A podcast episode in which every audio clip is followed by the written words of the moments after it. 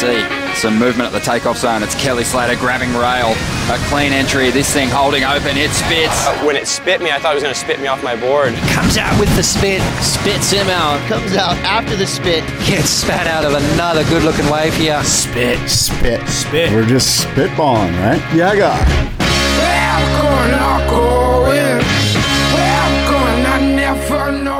Yeah, guy. Welcome, everybody. It's the Spit Podcast. It's early in the morning. David is taking the crust out of his eyeballs right now as we speak.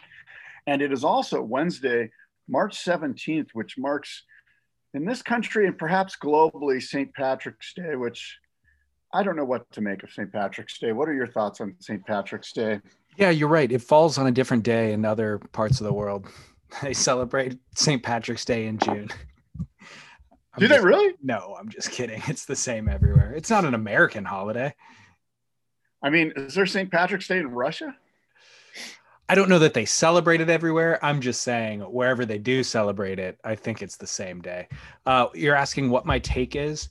I have never gone to a bar at 7 a.m. to drink green beer. Um, occasionally, occasionally I will have corned beef and cabbage, and when I do, I'm glad that I did, and I wish that I had it more frequently. I like soda bread. Since you're a bread connoisseur, I just made some bread this morning, actually. I'm in the middle of folding my bread. I had corned beef and cabbage soup a couple of nights ago. how's that? It's pretty good. It was pretty good. Seaside Market outside there. Um, I enjoy getting a, a bowl of hot soup and sitting out there with my wife and people watching at Seaside Market. It's a lot of fun. And, but this particular day was freezing. It was that night a couple nights ago where we had like 30 mile per hour onshore winds and Yeah. about 50 degree. And it was like wind chill factor of, of 30. But I was sitting out there. I met a friend of mine, Bob Campy, who's making a film on Dick Brewer, a documentary film on Dick Brewer. And we just kind of sat and chatted about filmmaking and storytelling and stuff. It was cool. Tell us about the film. What do you know? And obviously, Brewer's Uh, still alive. Is he? Has he gotten interviews with Brewer? I don't know. Uh, well, let me tell you what I do know. So, yeah, the film is a documentary about Dick Brewer. He has gotten interviews from all of the major players. He has been on Kauai numerous times to to film Dick and to film the people that need to be, you know, you know, the talking heads that need to be uh, in the film to sort of discuss what happened. And um, yeah, you know, we talked about story arc and where the where's the the conflict is and where's the resolution and all of that. And and I think it's a I haven't seen the film, so I can't comment on its quality. But Bob's a good guy and a, and a established storyteller and filmmaker, and, and he's done a bunch of productions for Netflix and stuff like that. So he's he's legit, and um, and we'll see where where it takes us. You know, there's definitely a lot of drama in Dick Brewer's life, so there's no lack of conflict. Um, and and I think a lot. I think some of it um, people might not know know about. I I don't know it. Yeah, well, I don't want to um, spoil the, the party here, but there's been some real tragic events um, regarding Dick and his family. And um, so that stuff will be revealed, I'm sure. And yeah, we were just kind of talking about, he was actually looking for um, somebody to via voiceover the young Dick Brewer during, because he's got some, some of the documentary has actors to act out certain set, you know, parts of it, you know. Yeah sounds like a big production. It is. It's a big production. It's pretty much more or less, I think it's more or less wrapped up. I'm sure there's some loose ends like music licensing and all that crap, but yeah. Um, I was going to ask you about podcasts. Do a segue Yeah. into a podcast chat. Where have all the podcasts gone? Where's the Ockcast? Even even Derek Rielly and Chaz's Dirty Water I haven't seen in a while. Like we we you I feel like maybe you asked me a year ago or maybe even longer now about the new influx because there was a whole bunch that I can't even remember now by the way. And I said, Yeah. "You know what? Ask me after 20 episodes." Like it's a labor of love and a lot of people get hot and heavy into it, but they tend to fizzle. Where are Yes. all the podcasts, Scott Bass? This is a great question, and um, they're probably fizzling, and it's easy to do. As you know, I when when COVID hit, I sort of took a back seat on my boardroom podcast because it, there was just an influx. It just felt like, you know what, I don't want to be a part of this sort of like scurrying to the to the content, and and so I just backed out of it, and I wanted to sit back on the sidelines and watch it all happen. And um, you know what, we're we're in full flight here, you and I. You've you've constantly been a uh, a marker of consistency and um, the Surf Splendor Network is is powerful, and and kudos to you. But the other podcasts, I have no idea. I actually don't listen to surf podcasts. I know, me neither. I very rarely do. I I should. I want to listen to the one um, with Jamie and um, those guys Tyler. from New York, right? Tyler. Are they from Florida? Tyler, yeah, Brew, Brower. Is it Brower or Brewer? Brower. Brewer. because I love history, you know, and it seems like they've got a big history spin, and I love that stuff. And and and that's actually what the Dick Brewer, to me, the Dick Brewer film, it needs to be told because there's guys that are shaping boards right now that are 20 something years old that maybe have heard of Dick Brewer. I bet there's some that don't even know who he is, which is a sh- Travis Sham mockery if that's the case. But I just feel like, you know, it's sort of, it's, it's so funny, you know, like when you're 30, you're like, oh, history, whatever. I don't give a shit about it. And then as you get older, like at least for me, as I get older, I'm like, wow, history's the most important thing. You know, it's like the lights finally come on. You know, it's kind of trite, but it is what it is. You know, and so I'm stoked on their their podcast, and and I think that this Dick Brewer thing is important, and I think it's important for us to do a little bit of of history on our show. In fact, I have a quiz for you and the listeners today. Great. Yes. I, I'm terrible at these. Um, before we get to the quiz, I will say there's you can't even fault the 30 year old for not knowing who Dick Brewer is because it you could fault us for not educating them about that, but you can become a surfer now. Sadly, you can just get your board at Costco. You can show up and there's, you know, no kook you. We haven't instituted kook you yet or got it licensed by the government and as a as an educational institution. And um, so you can easily just do the thing without having all the same uh, exposures that you and I had through the magazines. You know, like you could just follow maybe Ben Gravy on Instagram and that psychs you up or on YouTube. And then you show up at the beach and surf your Wavestorm or whatever else. So it's a very different, the surf culture, the direction that the surf culture goes with all these new vowels is very uh, dependent upon people who are creating content. You know, it'll be influenced by the people creating the content. Yeah. And we're, we're going to step up. I mean, we have the cool thing is, is that surfboards by their very nature have history built into them, you know, um, like the Andy movie that we were talking about that Ashton and Stab did. Um, there's a lot real heavy historical surfboard kind of, um, you know, piece to that. Right. And so, you know, it's our job to educate about history and about shapers. And we can do that through some of the greatest rides that ever occurred in surfing, which is what surfing is all about, riding the wave. So, yeah. And yeah, and surfboards, you're right. Like that Andy piece couldn't not talk about surfboards. And obviously, the Dick Brewer piece is going to be centered around surfboards. And so that is, I think, the one common denominator among everybody's surf experience.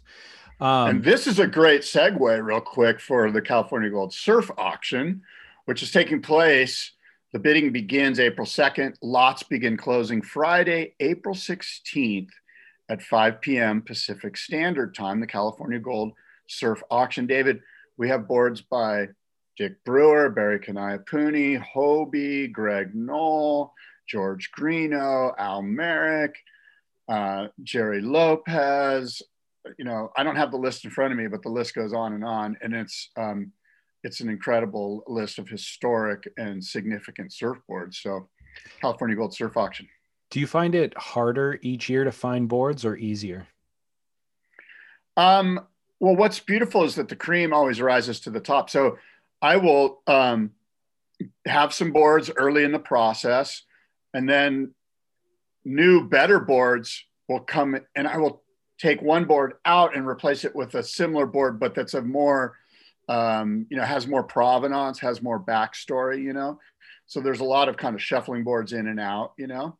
But I absolutely love it. I, I think I've told you before, you know, I get to drive up and down the coast and go into people's garages and homes and see these boards and and and then hear the history behind the board. We just got a two boards from Hawaii that are just classic 1930s Waikiki Beach Boy boards. Wow. That are insane. Like the history behind them is incredible. They're riders. You can tell they were ridden for decades, you know? Wow. And, um, and yesterday I found myself going down a rabbit hole in Matt Warshaw's Encyclopedia of Surfing, watching videos of Waikiki in 1930.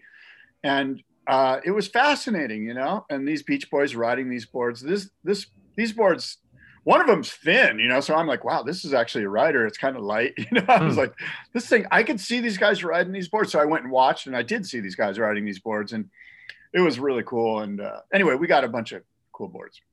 Do who are the manufacturers of those boards?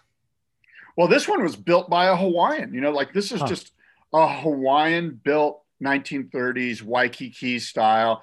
I'm sure that he probably saw the Pacific Systems Homes boards that were over there, and you can tell he he made it kind of similar, like just a bunch of pieces of wood laid up with with like a nose block and a square tail. And these Hawaiians were just carpenters, you know, 1920s carpenters that were builders, and they just built themselves boards. They're like, look at this, let's make it thinner, you know, and they have dowels in the rails and stuff. And um, the cool thing is they're well ridden, which I love, you know. And so they have like era specific, you know, patchwork where they've had to do repairs that you know they did in like 1942 after they Wow. dinged it or some, you know, it's really cool. Crazy. Um, so I got listener feedback. Remember, I maybe I said it, but we talked about it about um, the idea of opening a trade school for surfboard builders. Yes. This somebody replied he would prefer to stay anonymous, but he said, I have worked in the local surfboard industry most of my life. I eventually started a glass shop with another longtime board builder. We worked 45 plus hours a week doing all the labor ourselves. Our work was very high quality and our prices were on the high side. We were never for a lack of work and in most cases too busy, even when Clark Foam closed. All that said, none of us ever made more than $60,000 a year. We eventually opened a bigger shop and took on employees. The retro movement glass jobs now became extremely labor intensive. And instead of a board taking a week or less to complete, it now took much longer to complete the glassing process.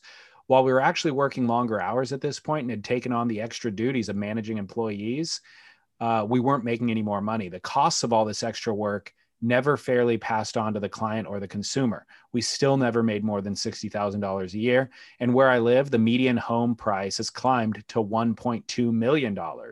So even if the price of a glass job was doubled, it still wouldn't be, a, I would still struggle to earn a living. This is a fundamental problem with board building in California. After 30 years of building boards, I could no longer afford to do it. And by the way, he said as a PS, we were working so much to meet demand that our surfing, that our time in the water surfing suffered greatly.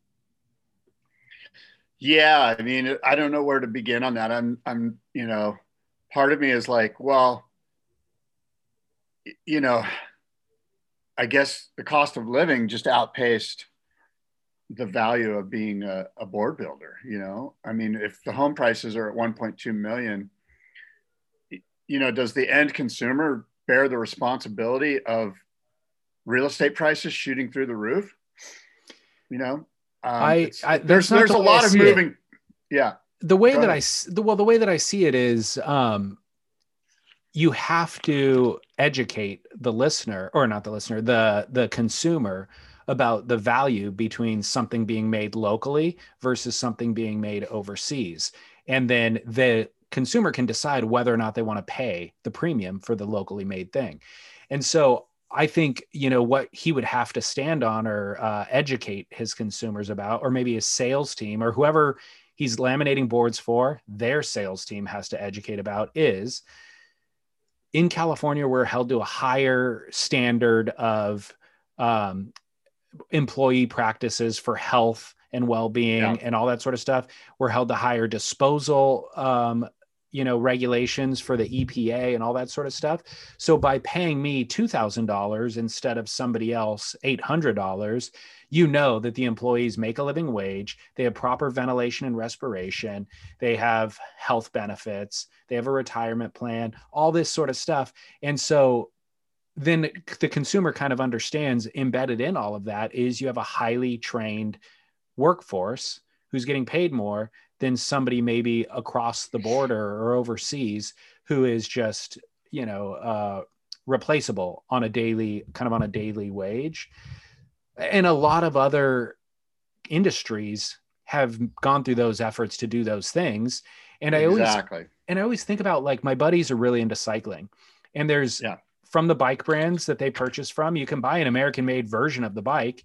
It's $15000 or you can buy the one that's imported that's mass produced and those are $5000 you know? And it turns out that there's a wait list to get the american made ones you know? Well the problem the problem here is that there's never been um, a surfboard builders association. They've always been just kind of their own thing they don't like to get together and sort of go hey you guys we're all doing this we're all in the same boat let's join forces you know it's it's taken um, a mass influx of overseas boards to even have somebody like Dennis Jarvis or or whoever. There's been a few players in this space that have raised their hand and said, "Hey, you guys, let's have you. Has anyone th- thought about getting together and joining together and creating an association?" Um, and they just, I mean, like if you went to the local factory up there where you're at, or the one where I'm at here, and you said, "Hey," um, trying to cobble together an association so we can uh, educate the consumers about what's going on here they're all going to go, nah, you know, they're all like, I mean, it's, I don't know, but, you know, well, in many ways, the, go ahead. There's a time where you need to realize the guy down the street is no longer your biggest competition. That there's a much larger behemoth that's already taken 50% of your shelf space at the retailer who is ultimately compromising your way of life and i don't mean that like domestic way of life has more value than uh, foreign way of life but there's a culture here then the culture is kind of what you need to protect protect if the culture gets completely eroded by what is just a business being run with employees who don't surf and are um, replaceable on a daily basis then that's more valuable than just the $2,000 it costs to buy that more expensive surfboard. The culture is eroding. And when you see guys like, I mean, I guess I probably shouldn't name any by name, but there are laminators and sanders working locally that have done it for 40 and 50 years who do not have an apprentice working under them. And so that amount of uh, knowledge and legacy will end up just retiring and eventually dying without ever being passed down. And so that's the cultural erosion that we should really be concerned about more than just saving uh, a few okay. hundred bucks on a surfboard. Couple things you, you you've bitten off a big chunk here. First thing I want to ask you is if we were to role play and we were in this surfboard manufacturing association, um, and we're like, hey, okay, let's We've got like, a, you know, 50 of us from the state of California all together. Um, they've asked us to come up with some bullet points, some, some um, things that we should educate the public on, the consumer on, and the sales teams on. What's the first target? Who, who do we really go after? What's our biggest problem? And yeah, I would say we need to focus on the Costco board. I don't think it's that way at all. I don't think there's any target that we're aiming for. All that we're trying to do is educate the public about what we do really well and the pioneering kind of legacy of California board building. That's it. There's no enemies out there. There's only right. educating the consumer, and the consumer right. can then choose what they want to buy. And to be honest, well, guess, probably guess also, what does that? What? The Boardroom Surfboard Show does that. The Boardroom Surfboard Show has been doing that since 2007. I mean, yeah. that's the main purpose is to tell people, look, there's nothing more important in our legacy than the surfboard. It, it defines who we are. And the people yeah. that make them are the backbone of the culture, the Dick Brewers of the world, the, you yeah. know, Marcio Zouvis of the world. And I think that the consumer will, um, th- all things will still exist in that future, the role play future that we just talked about. The consumer will probably have the locally made board, and then they probably have a Costco board or two in the garage for when you know kids the kids want to take that to the beach or family comes over and whatever. And then they probably even have some kind of middle run of the mill, something that was imported as well. I think there's room for everything to exist, but without making those measures, one of those things ends up going away. And unfortunately, it's kind of the most important one. Yeah, it, it, it'll be interesting to see how it all fleshes out. It's it's been going on, you know, for quite a while now, and as we mentioned last time, it seems like there's all the big, you know, like diamond glassings are sort of falling off the wayside, and there's a bunch of small, little sort of for lack of a better phrase, ma and pa glass shops popping up. And I think that we'll always see that. I think that we will always see some small glass shops popping up. I think those will, some will fade away and a, a new 22 year old kid will open it up and want to invest his future in this thing that he loves and God bless him for it, you know? Yeah. It's very interesting. Um, this all came up organically, but uh, Chaz, I think, wrote an article on Beach Grit about the growth, like a projection that the surfboard industry, the global surfboard industry, will reach 11.5 billion by 2027. So I was like, that sounds outrageous. So I clicked through and kind of read, and it's basically an article that's um, talking about the growth of the ja- of China's surfboard production and what it's projected to grow at. And so his numbers are all extrapolations of what it is currently and what the projections are. Ultimately, I don't think it's ever going to get near that. What I was surprised to see was that um, it said domestic US board building is currently at $2.1 billion. That seems outrageously high to me as well. But yeah, other, I don't know. The other thing is like, I don't see the growth continuing uh infinitely you know what i mean like i think we've experienced a boom in the last year or two that everybody's benefiting from but i don't know how long that can go on well here's a couple things right is that we have sort of um, and rainbow chris will love this but we sort of have myopic north american blinders on. Yeah and so if chaz has extrapolated some numbers i don't i haven't seen the article but i don't doubt them because what we need to realize is that the growth of surfboards and, and surfboard consumers in China and in Southeast Asia and in Asia in general is hasn't even started yet. Like it's going to blow up, you know. And I wouldn't say by 2027, but I bet by 2040, it's it's going to, you know, the Olympics are going to help this. That I think there's a lot of growth I, would suggest you North America maybe is kind of like okay, it just is where it is, and it's and it's healthy, and it's going to kind of stay there, and it might move a little bit one way or the other. But where it's really going to drive forward, I think, is in Asia. I think that's where you're going to, and and I don't mean the boards coming over here. I mean the consumer, the end consumer coming from Asia. Why do you think that's going to blow up? Well, I just mentioned, you know, um, the sport hasn't even because surfing's surfing's a pretty powerful thing. Riding waves there's, I think that you and I have been infatuated by it since we were 14 years old. And that is going to happen even if you're in a communist state. There's going to be 14 year olds that are like, and it's there's already Olympic surfing in China, so it's not like the nation state's going to put too much of a.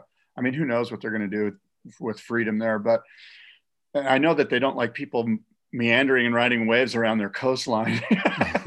they're a little concerned about that. But anyway, I because there's there's so many friggin' Chinese people. That's why. and there's and it's sort of a it's sort of a uh, a cat. There's some a lot of capitalism in China, believe it or not. Yeah, I don't know.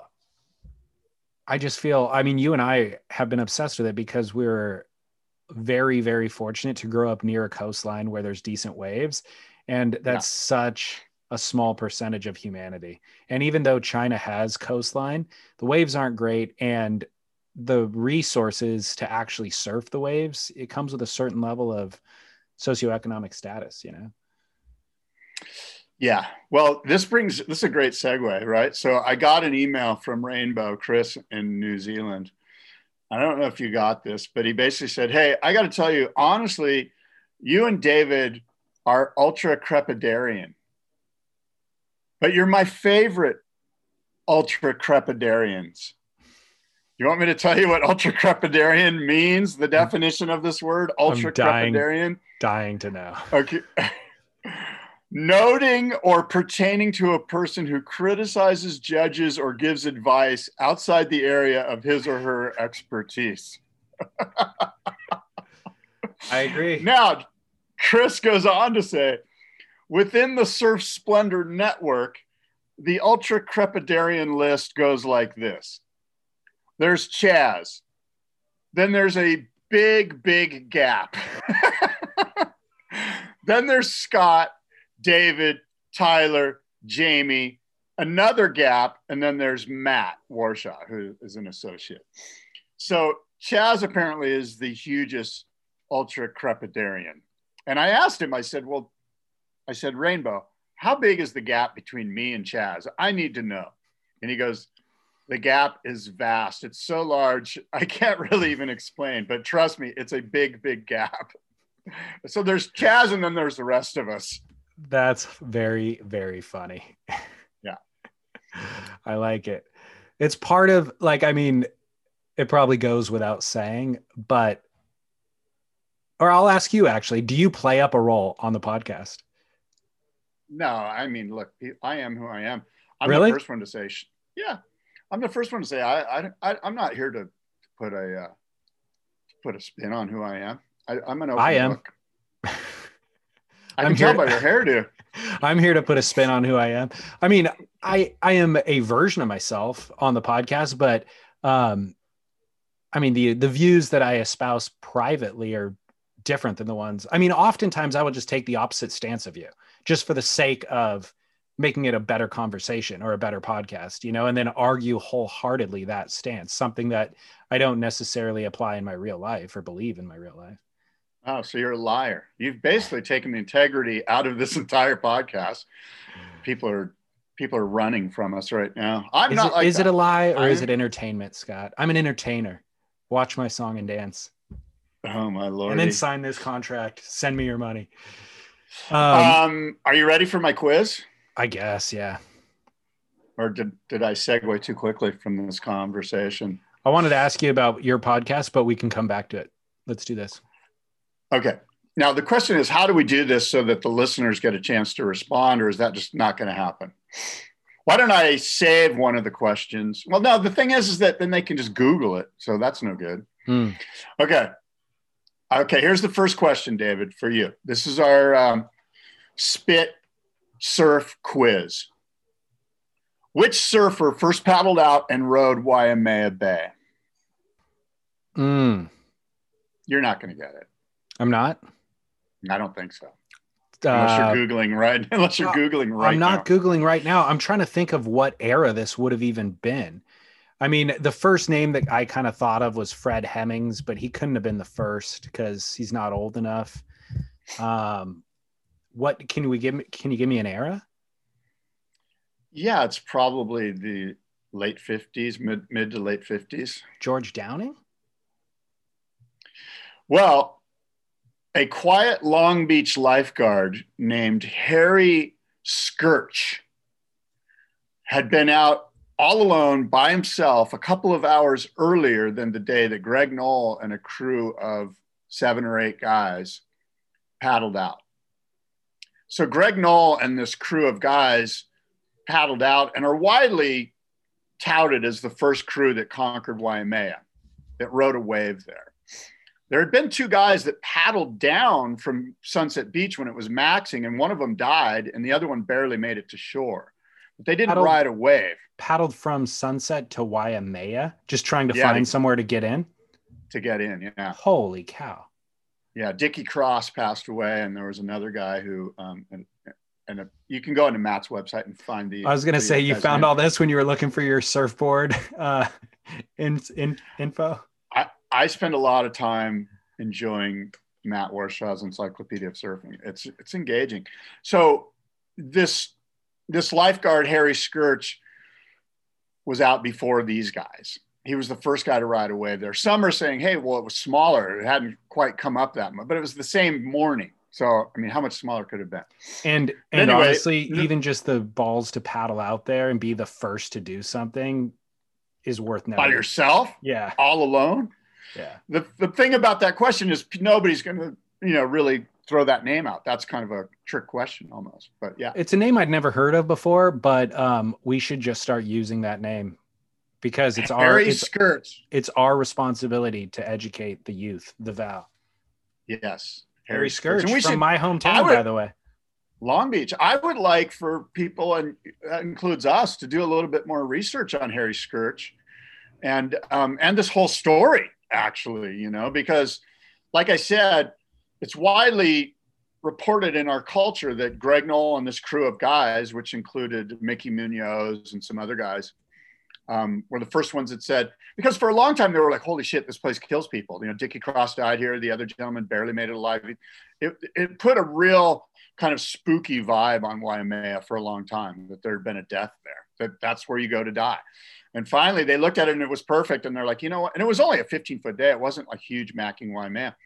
They're like, let's go try it, you know. And they went out and did it. But before they did that, Harry Schurch was out there. How is Schurch spelled? S C. It's like S Church. S C H U R C H. Got it. What if Harry Schurch is still alive? What if he lives in Long Beach and he's 20 minutes down the road from me and I could interview him? That would be sick. I would love that. I hope that's the case. Okay. I'll look into Um, here's next question. What is the nickname of big wave Hawaiian surfer James Jones? JJ.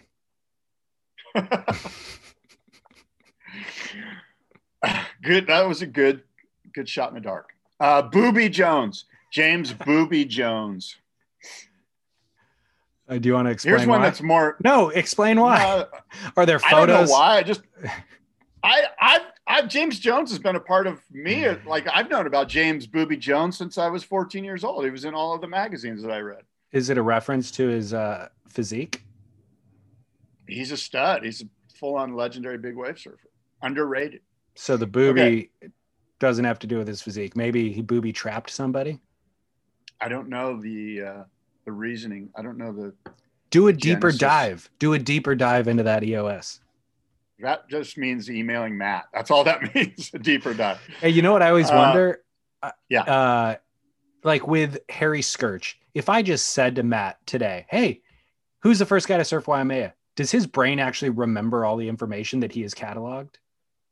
Let's find out. Dial him up. Or does or does he or does he do a EOS search? Are you suggesting that he does an EOS search? I would just be find out. amazed. I mean, look, I've talked to him enough that I should probably just say yes. He would. Yeah, he he, would. know. does. He seems to have Yeah. that encyclopedic knowledge. Yeah, especially this one because this one's one of those tricky ones where he'd go, "Oh, you might be thinking Greg Noll, but it's actually." Right. Yeah. Um, this one's more contemporary. Hopefully, the listeners will get this one. This is a little easier. In May of tw- uh, yeah, in May of 2005, in the final heat of the Billabong Tahiti Pro Contest at Teahupo'o, Kelly Slater became the first surfer ever to be awarded two perfect scores for a total of 20 out of 20 points under the ASP two wave scoring system.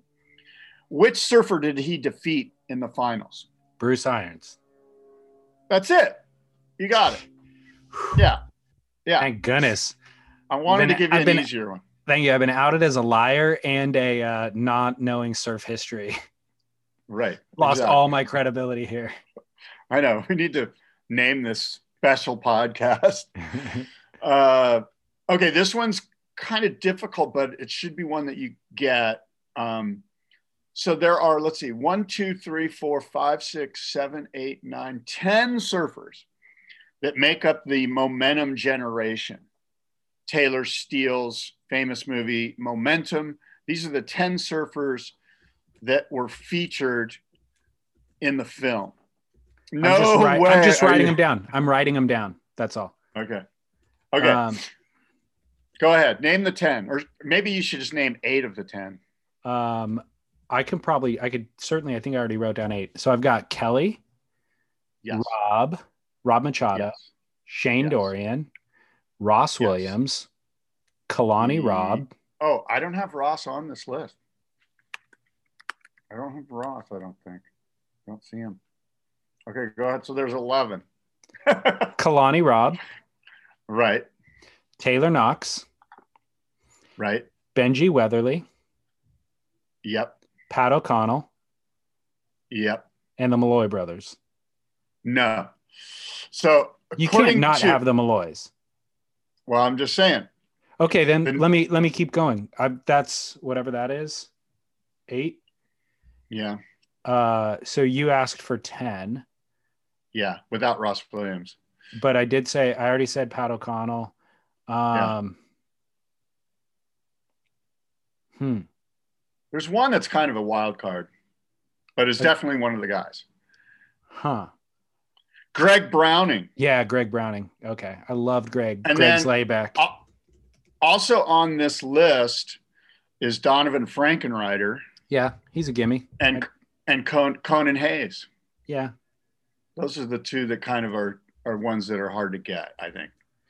So I will say in that movement, there were guys who had their own section and there were guys that they crammed into a section together. And that was a revolving cast of characters, whether it was Momentum, Focus, Good Times, and all the films that came after those. This is specifically the first movie. Okay. This, Okay. this question. This is Okay. specifically the first movie. And and I got I saw a picture that Steve Sherman posted on Instagram of those guys, and I was like, God, there was one guy I go, who is that guy? I, I thought it was maybe Trevor Christ, but I so I I sent a, a direct message to Sherman. I'm like, hey, who's this guy? He goes, that's Benji Weatherly. I didn't recognize Benji. And then I go, well, who's missing? And um, and he threw out. Well, no, that I don't think he threw out any other name. Or no, he gave me Pat O'Connell, who wasn't in the picture, and he gave me Kalani Robb, who wasn't in the picture. But Yeah. Ross Williams wasn't in there, and he needs to be. And the Malloys, I think, are more about Taylor Steele movies that followed, but I could be wrong. You're Anyway. right. He- They might not have been in that original one, but they were in every subsequent one. Timmy Curran joined the cast right after, but he was younger, so he didn't kind of fit the same uh, generational narrative. You know what? This is a great time for us to talk about eBay sneakers. Perfect, Scott. Enjoy your bathroom break. And now back to the podcast. Your mobi- mobility looks fluid this week. Have you been working on staying active, doing yoga? I, ha- I have been actually. I've been trying to. I've been trying to keep it going for sure. Yeah. Yeah, good. You were talking last week about getting stiff if you sit for too long. You looked spry. Ah, yeah, thanks. I'm still getting stiff, but yeah. Um, you mentioned a couple of things. You wanted to talk about my podcast or something? We'll get to that, but you were talking about Pat O'Connell uh, as part of the momentum generation. Huge news Oh, from Pat O'Connell this we go. week. Yes. Go. Yes. Pat O'Connell, SVP, or I'm sorry, Pat O'Connell comes to the Florence from the. Oh, I'm sorry. Okay, I forgot what I was reading. this is the press release. I should explain what this is before I read it. This is a press release from Florence Marine X. Do you know what Florence Marine X is, Scott?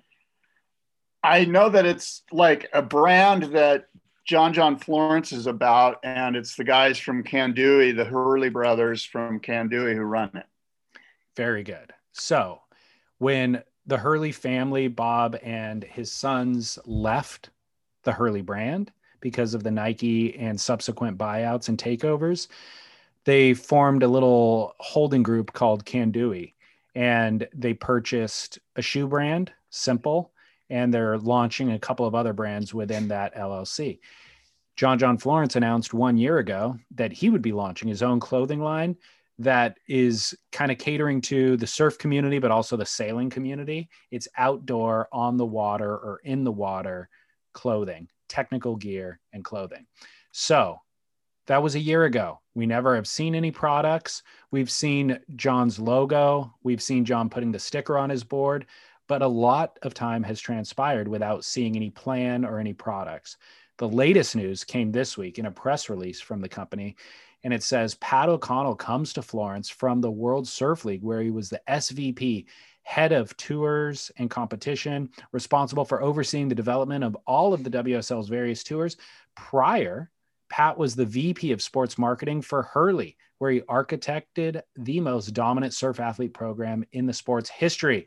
Pat said, I couldn't be more excited to work with John and his team and create the brand that will inspire people and to get out and explore. We have an incredible opportunity to do things different with Florence Marine X, and the future of the brand looks incredibly bright. John John Florence himself said, I'm incredibly thankful to have Pat come aboard. He we have a great history working together and I'm really excited for the road ahead. What are your thoughts, Scott? My thoughts are Pat O'Connell made the best move he's ever made. Probably this is awesome for him. The the the potential is through the roof for this brand, for the idea that it's not surf specific, that it's kind of speaks more to the adventuring outdoors, you know, 20 something um, you know, individual that's that's you know ready to go do stuff, whether it's sailing or mountain biking or surfing or foiling or whatever it is so I love the, the demographic that I think that they're attacking. I love the potential of not being just sort of surf specific, that they're they're opening up their uh, the inclusivity for the brand. I just think it's awesome, and um, this is the type of gig that could lead to Pat O'Connell, like you know, leading some massive brand in the future, like going to Nike or something like that. Like this, this in 10 years, you know, this could be, this is a really cool thing. And I'm, I'm, I would be, I'll be the first one to sign up for Florence Marine X. I'm right in their demographic wheelhouse. You know, I'm doing all sorts of stuff outside besides surfing. And, um, and I think it's cool. I do too. And the one thing I don't love is the name Florence Marine X. Uh, and I think that they've heard that feedback, and I don't know that they even care or that they'll ever change it. But that's the one hiccup I have with all of this. I don't like seeing it on paper. I don't like saying it out loud. It's just a mouthful, right? And I love Florence and I love Marine and X is cool, but it just doesn't, it's just too much. So that's my only hiccup here. It's a superficial one. Everything else I love about it. The fact that these people have worked together for decades now and have achieved the highest levels of our sport, both in terms of winning world titles, both in terms of kind of brand expansion and taking over and still staying core despite the corporate buyout. Everybody made money along the way. Like it's, they have the recipe for success. And I think that they're doing things now um, on their own terms, which is super important. And you said you design this trajectory for Pat O'Connell to take over the world. To be honest, I don't think that's Pat's plan. I don't think that was ever Pat's plan. I think Pat, Pat puts just as much uh, time and energy and effort into living a lifestyle that he wants to live.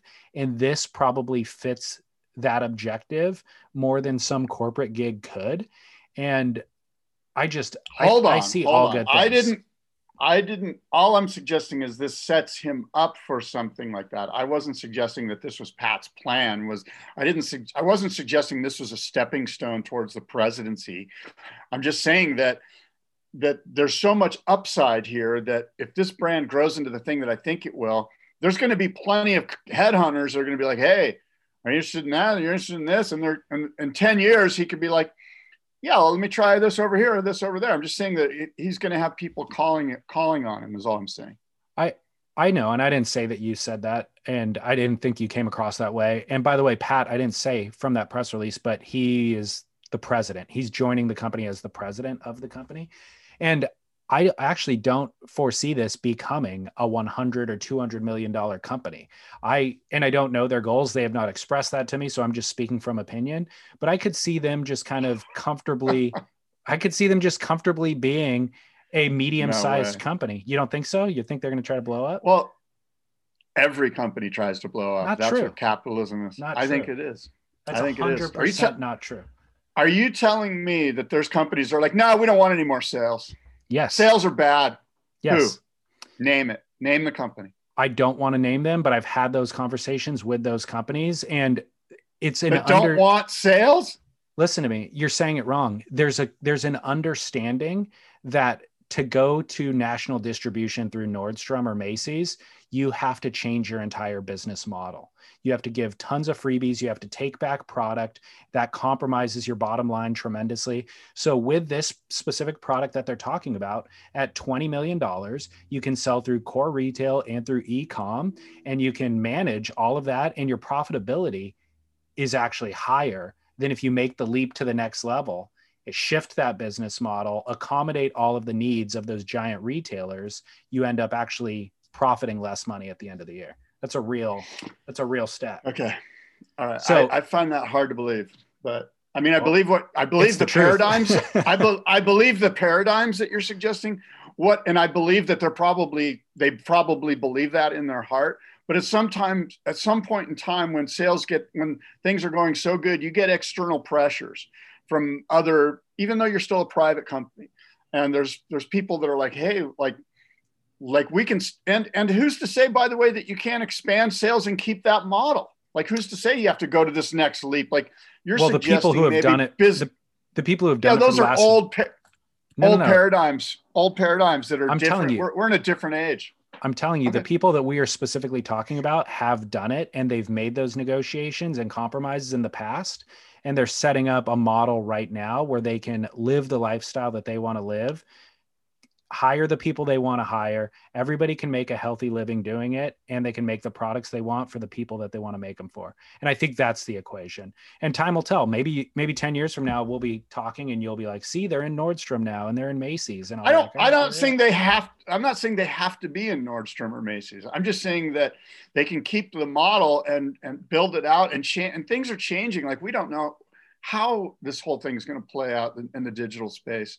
And and I just think that that businesses that turn away sales because of some uh, mission statement that they created eight years ago are changing their mission statement. And um, you know, maybe I'm wrong, but I mean, if ever there was a time where we're both ultra crepidarians, I think it's now. Uh, congratulations to Pat. I think this is a great move. I think Pat's just made good move after good move. Like when he moved from Hurley to the WSL, we were scratching our heads, not questioning the move, but wondering what we didn't know was going on at Hurley. And we found out a year later. So he saw that writing on the wall or had that information in advance. And he, um, yeah, and he, you know, had a, was able to diversify his resume by working at the WSL and put some good events on the schedule by the way they didn't come to fruition but they were on the schedule in 2019 and um, and now he's making another great move that I think will support his lifestyle and he'll get to work with people that he loves. And it just seems Pat is so likable. He's so great. Everybody wants to work with Pat. And so I think it's good to see good people, you know, do well and thrive. So absolutely. Congratulations to Pat. By the way, somebody sent me yesterday just randomly an Amazon link and I opened it and you could get Hurley beard tonic. Oh yeah. You could get Hurley's men's lotion fragrances and Hurley suntan lotion. Yep. like they've they've fully gone the way of uh, you know moving that moving that brand, licensing that name. Yep. Yeah, it's crazy. Um, By the um, way, there was one question I forgot to ask you. Okay. In the in the quiz in the spit quiz, how many operational open to the public wave pools exist right now today, where you and I could go and surf? Great question. I've thought about this often because they pop up faster than I can keep track of. I'm going to say 12. No, good close, uh, pretty close. Excuse me. There's eight of them. I was going to say eight. There's Kelly. I upped it. Yeah, there's Kelly Surf Ranch. There's the BSR Surf Ranch in Texas, Waco. There's um, American Dream, which I don't even know where that exists. There's the Adventure Park Snowdonia, the very first one. There's the Wave. There's Wave Park, and there's Urban Surf. There's also Alaia Bay, which opens this June in Switzerland in the Alps. So those eight include one that's opening in a couple of months. I think American Dream is in New Jersey. I do too. I think that's what I was thinking. Okay. The Wave is in Bristol, right? Yeah. Yeah. Wave Park. Wave Park must be uh, Wave Park. Wave Park. Is that is that part of is that like one of maybe I can't. Yeah, Mhm. I don't know. Yeah, That's the thing. Anyway. Some of them, are, their names are so generic that they all just blend together. You know what I mean? which which one's the best name? Surf Ranch, Yeah, that's pretty good. because it's a whole theme. You know, it's a cowboy theme, and it's in cowboy country. Yeah. Um, speaking of Surf Ranch, Kelly Slater has been surfing up a storm in Hawaii. I got some skinny on Slater from somebody who had who was over in Hawaii this week and had dinner with some people that are very close to the situation. Go on. I know that you I know that did you just do a, a grit with Chas and talk about this by the way? No, I don't No? think so. Okay. Or I mean, we did an episode on Friday, but I don't think we talked about it. Because Chas has been well, you and I have been in on some of this, right? Some you and I did a deep fodder- dive last week. Yeah, but I mean, there's been some Instagram fodder of direct messaging that you and I have seen. Oh yeah, Uh, yeah, yeah. Yeah, yeah, yeah. So um, this is what I got from from my friend. He said, "Hey, I got the skinny on Slater. He is here in Hawaii rehabbing. Did not go to Australia because of the WSL would not allow him to see his doctor or physical therapist during quarantine, and he felt 14 days without treatment would be too much for him to come over there. He is planning on surfing in the second half of the Australian events if." Australia opens up restrictions, which they are supposed to do by early April. His injuries are real. They're uh, they're they're not so much worse than reported, but they're just keep going on and on and on. And somebody also messaged me saying it's actually a hip injury. I know they talked about his foot injury from Jay Bayer. That's what he cited. But the current injury that wasn't cited is more of a hip injury that he's treating. So, Yeah, look, the, the the knee bone's connected to the tailbone. You know, like at this age, you know, things just act up and then they move around. And um, you know, he's he's not as sprightly young as he once was. But I mean, if anyone has the resources to sort of, you know, phys, you know, th- you know, therapy away all the issues, maybe get into like a cryogenic bath every morning and drink the Laird coffee and get up and do all of the different stuff that's available to top level athletes. It's Kelly Slater. So, and in my podcast with Joe, Joe, I was surprised. Joe Turpel. So I interviewed Joe Turpel in the Boardroom podcast. He was, um, he was, it was almost as if he had information that he wasn't kind of quite telling me, but he, it sounded very optimistic that Kelly's going to be over there, maybe even for Narrabeen, which, um, you know, is, you know, three weeks, three weeks away. So you could see three weeks of rehab helping Slater be there and drop into, to the Narrabeen event, missing Newcastle, and because as you mentioned, which is which is just you know sort of the the bit you know the white elephant in the room or the elephant in the room is that he's in third place right now and he's competitive as shit, and if he's going to win a 12th, it could very well happen this season.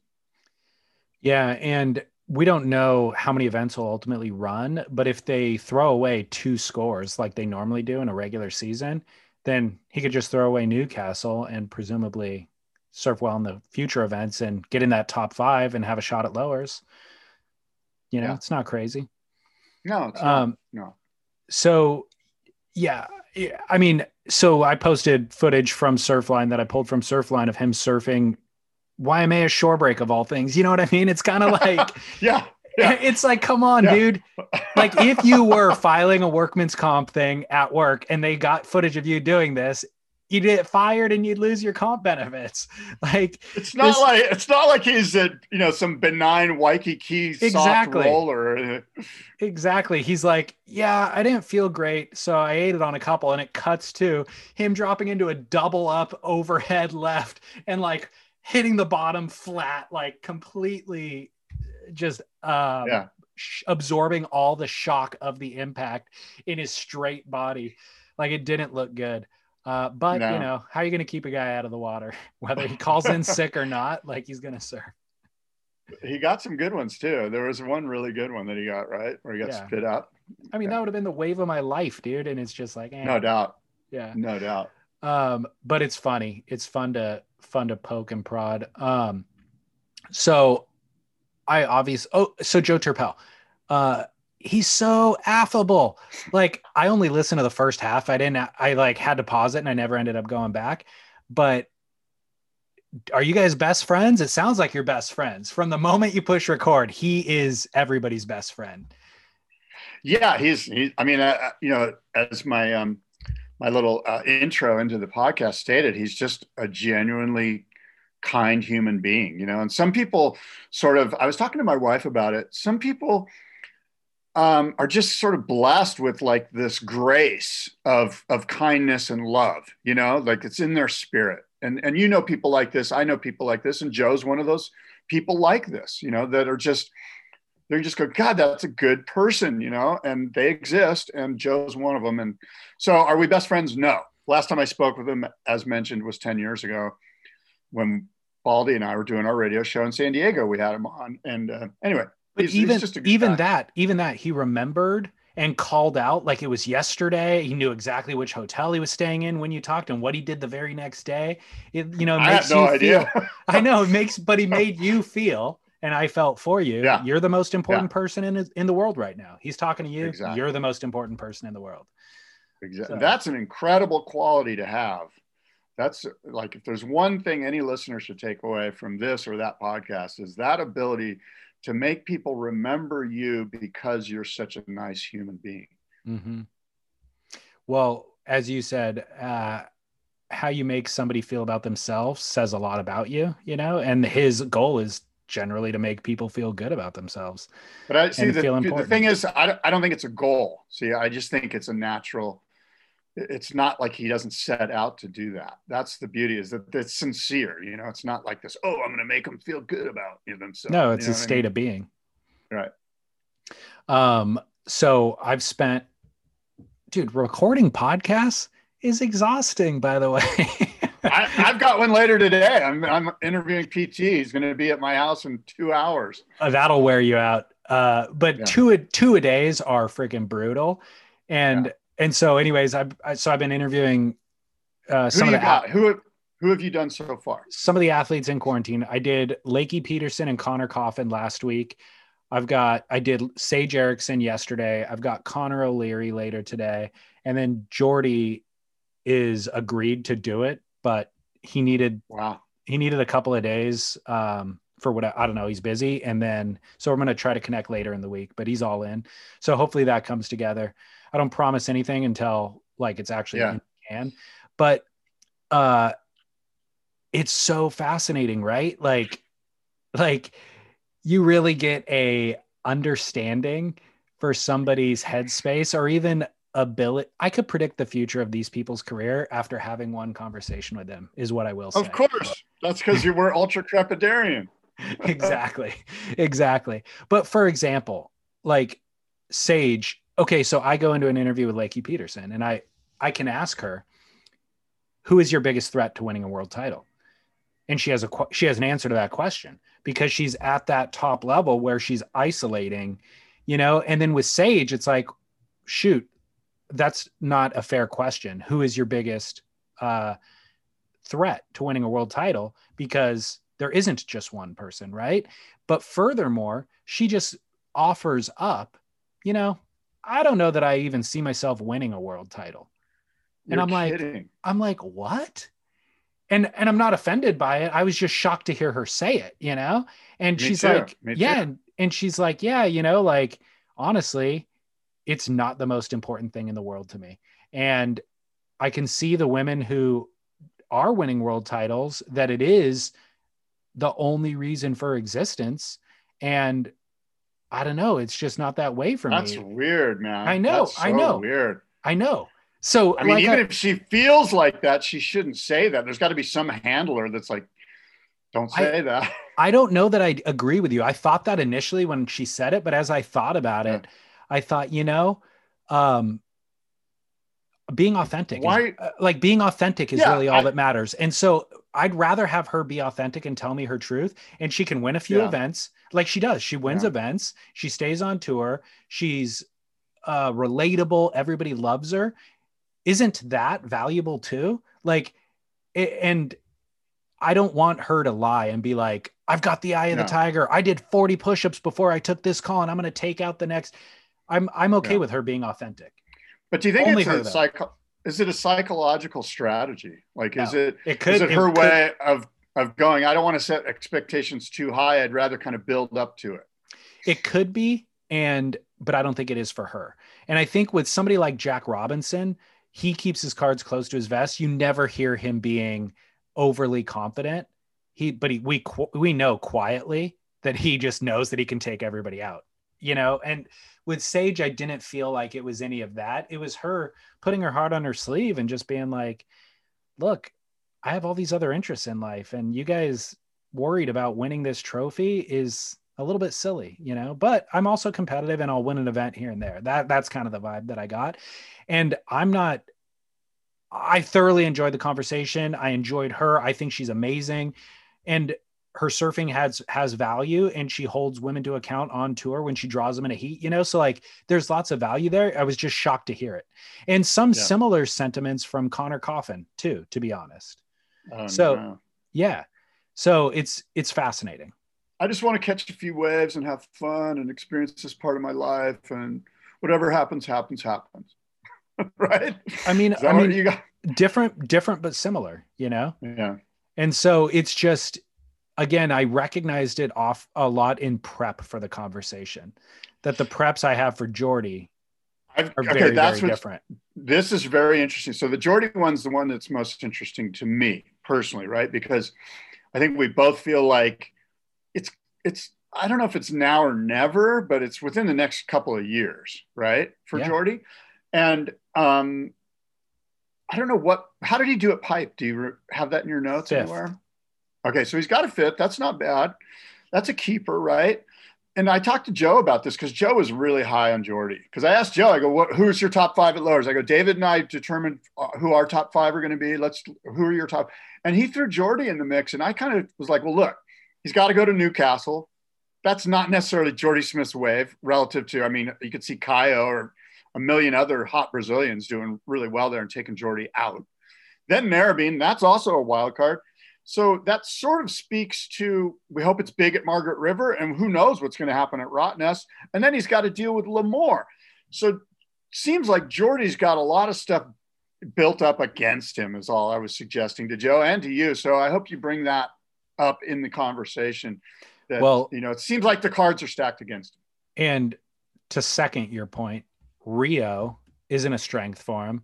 Teahupo'o isn't a strength for him, and those are still on the schedule, whether or not they run.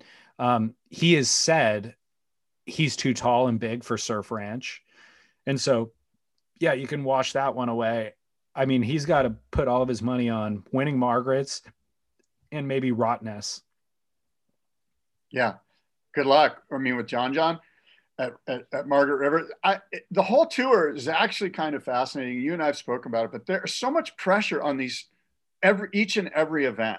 Yeah. And when you think about like um, somebody like Julian Wilson, who didn't do well at Pipe, there's got to be a lot of pressure on him to go to Newcastle and yeah. and beat you know, you know all these kind of younger QS guys that are now on tour that are that have been battling out in, in waves like Newcastle. So anyway, go ahead. It, it's going to be fascinating. I the think. good news. For, I'm I'm actually looking forward to watching shitty Newcastle to just see the because there's instantly a ton of.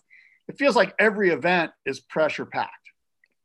Yeah, I guess so. And the good news specific to Julian is a lot of his free surf clips come from Newcastle. Like he surfs Newcastle. He's living there now. Yeah. So he might have an advantage there, make up for lost ground at pipe. Yeah. Um, well, Scott, I gotta kind of get into wrap up mode. I've yeah. got to move on with my day. Yeah, yeah, yeah. You're up early yeah. baking bread before we even podcast together. Oh yeah, oh yeah. What time do you wake up? Um, that's proprietary information, but uh, I can't reveal it this time. But I may let you know later. 10 minutes earlier every year, 30 minutes earlier every year. Are you on the 4:30 program yet? Uh, maybe. Get up, bake some bread for the house, record a podcast, and go surfing. Oh, when you wake up in the morning and there's bread baking, the smell of the home, it's incredible. It really is. Hey, I got a question for you. I, I don't know why I thought about this recently. It was actually a couple of weeks ago. You said something that made me think about where do you, once your kids are out of the house, where would you like to retire? Oh, wow. That's Have you thought about question. it? Oh yeah, yeah. So there's this there's this ball and chain that's attached to me, which is surfing, right? Which is the ocean, which is problematic for retiring unless you're extremely wealthy or even a little bit wealthy, right? You, it's hard to. So, so part of me is like, I would like to go somewhere, you know, like Montana or Idaho or Utah or somewhere just kind of, or Colorado, somewhere beautiful that's got some space, not much, maybe even the Eastern Washington area. Um, and and just get some space and have a cool little home and some space and not be worried about surfing anymore or catching waves.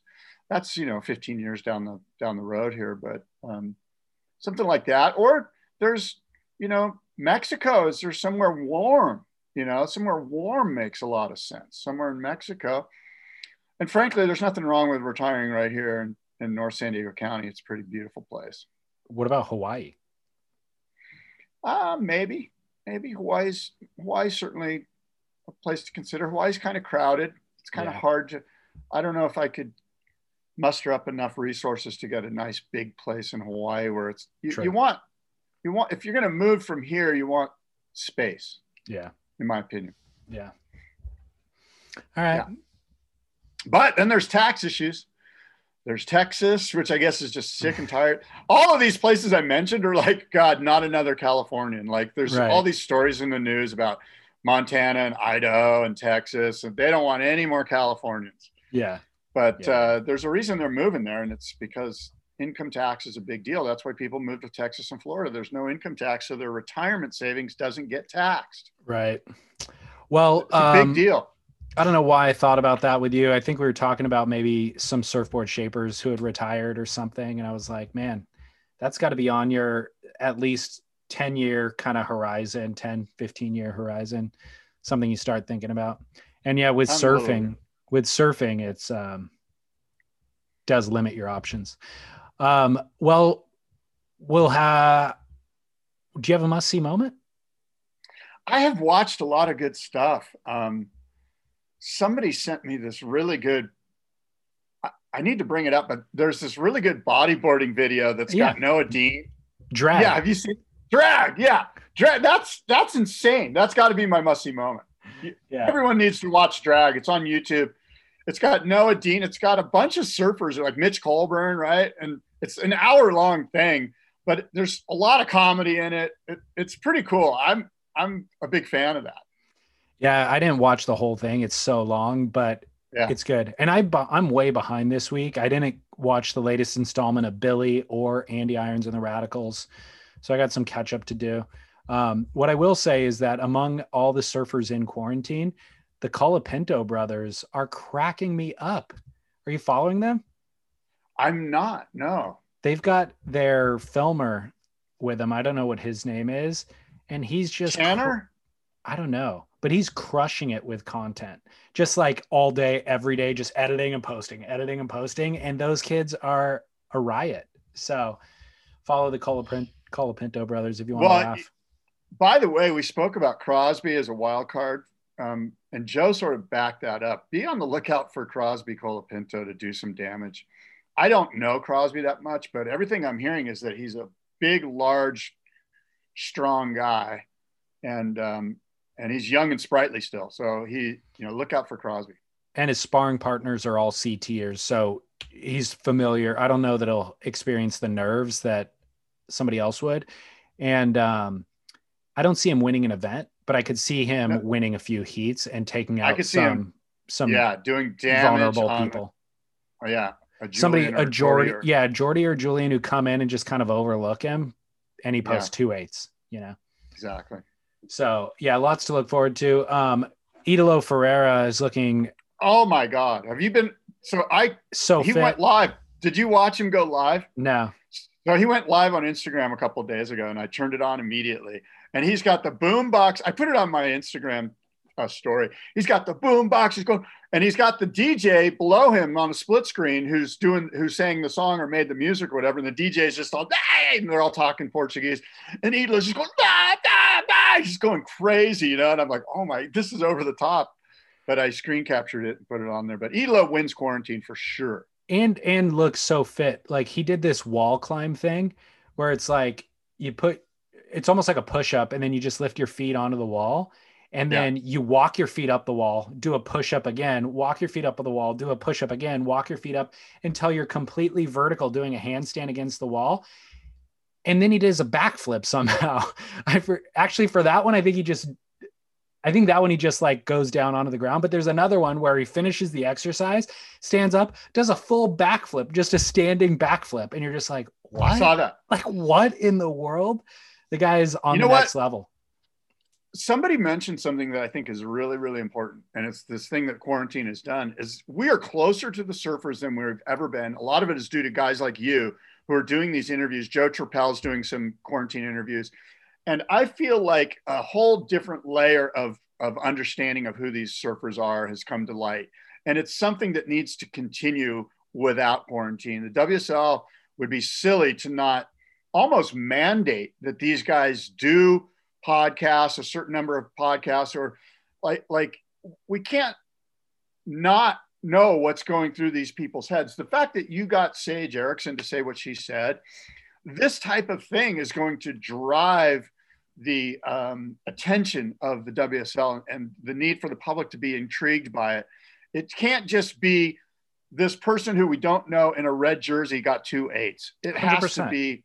I know we've been speaking about this for years, but And- now it's like we've seen it come to light. You know, like I like I had uh, the other day I had Felipe, Caio, a filmer named Tanner, and um, Leo all in four screens on a live Instagram feed. And I was just sitting there listening to them go, and they were just talking to each other. And there was so much. I learned so. I, all of a sudden, I'm like fans. I'm a bigger fan of Kyle than I ever was. I've always been a fan of Kyle's, by the way. But you know, this guy, I was almost like we should start a GoFundMe page for Kyle. But anyway, it's pretty interesting um, what's quarantine and Instagram Live has done to reveal these people's personalities, and it needs to continue. i agree tanner is kanoa igarashi's filmer if it's the same tanner Okay. i'm thinking of Yeah, like I learned about Kanoa Igarashi from Tanner. Do you know who his favorite surfer is forever? kanoa Just some, i do yeah, julian Who? wilson no, there's some random Brazilian guy that is, if they were all talking about him, they were like, yeah, that for like five years, that's all Kanoa could focus on was this one guy, and I forget his name, but um, I'm sure now it might it might be Julian now, but forever Leo and the the filmer and they were all going, oh yeah, and then they got into like a deep dive on Brazilian red hot Brazilian guys that no one knows about, you know, which was kind of interesting. man i'm dying to know who that brazilian surfer was I'm sorry, I, I, Tanner would throw it out at, or Was- Leo. was he a competitor that we like saw for a Oh bit? yeah, Heitor yeah, he was like a. It might have been. I, I, I want to say it started with an M, but oh yeah uh, it's not going to come to me yeah, it was Some kind of that rung a bell. Okay. Well, at any rate, more to come throughout this week and next. Newcastle waiting period starts Mar- uh, April 1st. So I'll see you twice before then. Um, we owe a shout out, of course, as always, to the one sponsor who's been with us for years and kept us in business. Need Essentials.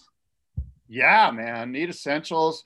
I got all their gear. I, God, it was so cold the other night. uh, That night where I had soup out at Seaside Market, and I had my full-on puffy, like super warm need essentials. The one with the hood? and I was. I've yeah, been wearing that. super warm winter one. I've been wearing that thing on dog walks uh, in the morning, like before 7 a.m. Not only is it warm, but you know, the hood is like a noise canceller. I cannot wear the hood because I can't hear cars coming and I can't, like, it's debilitates my senses and it goes just around the periphery to where I just have tunnel vision. So the hood, while it serves a purpose on the mountain and for warmth, cannot hear cars coming. It's a noise canceling hood. It is super warm, and I'm a big fan of that of that jacket, the big big warm wintertime puffy. Yeah. I mean, I don't know. We- We've said it before in the past, so maybe we don't need to, but it's been a while. Need Essentials. It is the premium quality without any of the fuss. It's all one color black, kind of an off blue, dark blue, almost black. No hang tags, no retailer, no middleman. So, what that amounts to is it's half the price of what you would pay for from a premium brand that you see in retail, but it's still the same exact quality, premium quality for half the price. Need Essentials NeedEssentialsUSA.com in the US, NeedEssentials.com elsewhere. And uh, wetsuits, board shorts, outerwear for the mountain, all that stuff. Grip, traction, sunblock now, leashes, booties, everything you need. Absolutely. Big fan of Need Essentials, and I send friends there all the time Me to, too. to get their get their stuff. Yeah. All right, Scott. Uh, next week, see you again. Yeah, next week. Until next time, adios and aloha.